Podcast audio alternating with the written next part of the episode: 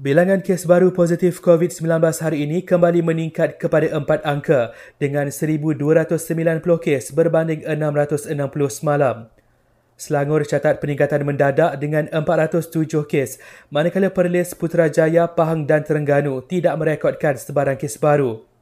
Empat lagi kematian terbaru dilaporkan menjadikan jumlah korban keseluruhan meningkat kepada tiga ratus dua puluh enam. Tidak memakai pelitup muka di tempat awam mencatat kesalahan tertinggi dalam kalangan hampir dua ratus sembilan puluh individu yang ditahan kerana ingkar S O P P K P P dan P K P B semalam. Antara kesalahan lain ialah gagal mematuhi arahan penjarakan fizikal selain cubaan merentas negeri dan daerah tanpa kebenaran. Hospital Tumpat kini tidak lagi menerima kemasukan kes lain mulai semalam, sebaliknya hanya menerima kemasukan kes berkaitan COVID sembilan belas sahaja. Pengarah Kesihatan Negeri Kelantan berkata pendekatan itu adalah sebahagian daripada kesiapsiagaan jika berlaku peningkatan kes COVID sembilan belas di negeri itu.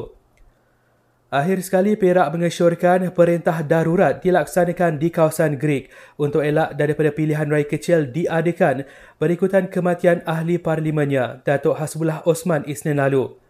Menteri Besarnya berkata langkah itu paling sesuai dan tepat dalam usaha memberi fokus bagi mengatasi masalah penularan pandemik COVID sembilan belas berbanding mengutamakan politik.